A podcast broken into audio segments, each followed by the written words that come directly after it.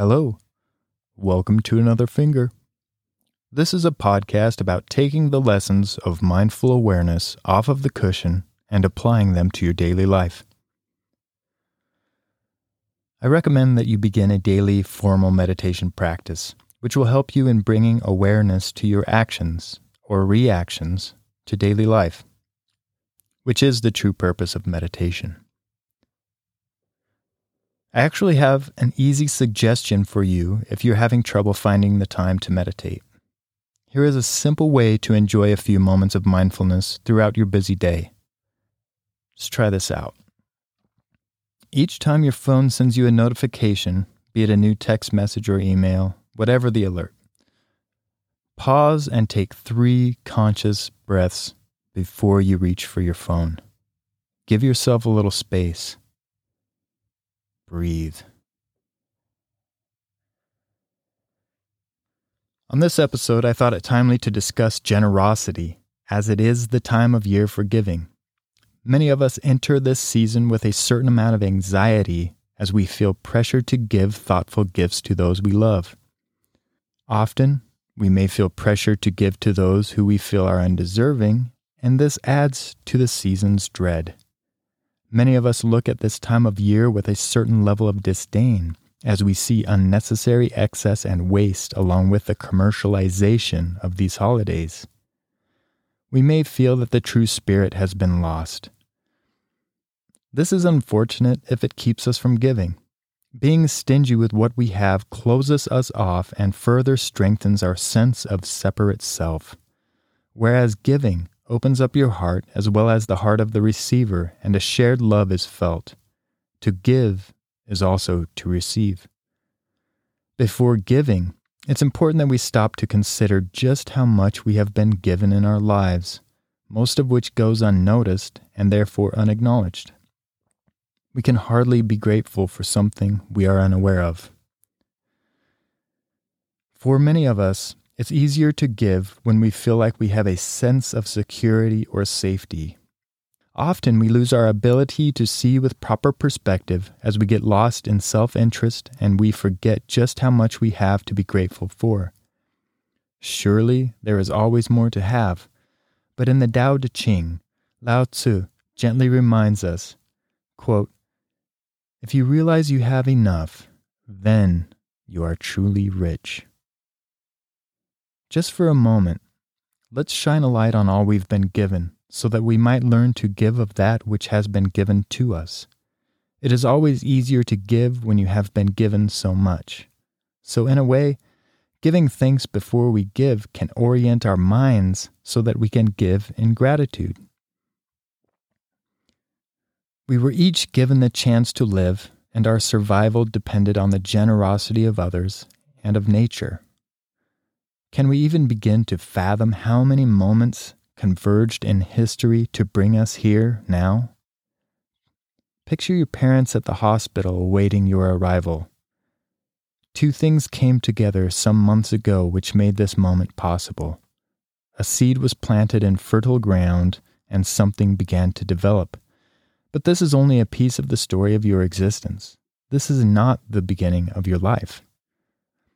Your parents were also brought into the world in a similar way, as was the doctor who aided in your birth, the farmer which provided you food, and so on for countless generations. There is a 1,000,000-year legacy upon which we stand. We can dig into every detail of our lives and find that we do not and cannot exist or thrive on our own. We are indebted to everyone and everything around us. The entire universe supports our existence. This is just humbling. If one condition were off just a fraction, we'd be gone. There is sun, water, and earth, which provides the air we breathe and the food that we eat, but never one without the other. All things must exist for this one thing to exist. Take away water and what's left. Take away air, what's left. Take away the sun, what's left? Gifts, all of them. Likewise, if we are very fortunate or rich, we have little ownership of that bounty. We owe gratitude to conditions and people which are currently present that allows this abundance to flow. We can hardly claim authorship or ultimate control of our own minds because we simply have the mind that we have been born with, just as we were born with a body not of our choosing. We can do things to improve, sharpen, strengthen, or even weaken our minds and our bodies, but those ideas stem from the very mind which was given to you. If we look deeply, we see that there is not a single thing we can wholly take credit for or be proud of. We are who we are, and we didn't choose any of it. We are simply given everything we have, then it's up to us to decide what to do with these precious gifts. There are many ways to give.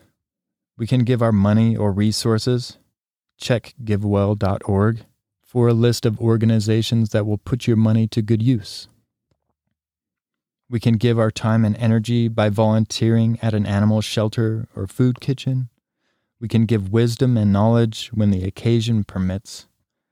We can give our love and full attention to all who enter our orbit. We can give ourselves, our presence. Of all that we can give, perhaps forgiveness is one of the greatest gifts. We can give it to ourselves and to others. Forgiveness is liberating and truly heroic. As Jack Kornfield says, forgiveness enables us to be released of the sorrows of the past. We'll dig deeper into this another time because I feel it's a really important, if not difficult, concept to grasp and put into practice. We can all find something to give, especially when we begin to see that we are but a thread in the whole fabric of life, and that generosity is how we all survive, and that what we give is never gone. The sun freely gives its light and heat. The earth freely gives its foundation upon which we stand and gives nourishment to our bodies. The air gives us breath and rain, all given freely. Next time you eat your favorite food, consider exactly how it landed upon your plate. Consider the sun, the air, the water, the hands that cultivated and prepared it, its transportation. Contemplate all of the existing necessary knowledge and conditions which brought this to you now. It's truly astonishing. Next time you have a brilliant idea, ask yourself where it came from. Be mindful of the complexity of the fabric. Enjoy its patterns. Be amazed by it. Let it humble you. Much of it came to you with little to no effort on your part. If we give freely, that is, with the right spirit, we will never again be let down when the giving is not reciprocated.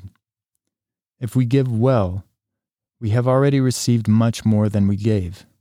To give is to receive, but this is not the case if the giving was carried out with an expectation to receive. To give well is to give with your whole heart. This is true generosity. You can inspire others to give when you give. It was only after hearing about the charitable acts of others that I began to seek out people, organizations, and charities I should give to. Don't hide your light, yet be careful that you inform to inspire, not to increase your sense of self, your ego. Let a piece of yourself go with each gift. This year, remember all you've been given and give with love. From time to time, I'd like to include reviews or recommendations at the end here, things that I've enjoyed or have been inspired by. For the past several weeks, I've been listening on repeat to the audiobook version of The Art of Living by Thich Nhat Hanh. It is one of the most accessible, friendly, and loving books on mindfulness I've read or listened to. He has a gentle way of distilling hard-to-understand concepts down to their basics. He shows us how to apply the insights of the Buddha into our modern lives. As I am still on this path of seeking wisdom and understanding, I have been inspired by his life. I was also made aware of the Plum Village Monastery in France, which he co-founded. They have an incredible app, which I highly recommend, called Plum Village, where you will find guided meditations, discourses, soothing recordings of nature, even mindful movement videos. I love the Bell of Mindfulness feature, which allows your phone to chime at a specified time of day, which I think is pretty cool. The app is free to use, but I encourage you to donate, as they are wholly reliant on the generosity of others to continue their important work. It is the season for giving, after all. May we all give well, this season and all seasons to come. Thank you again for joining me and giving to me your time and attention. I realize it is limited and precious, and I truly thank you. Until next time, enjoy.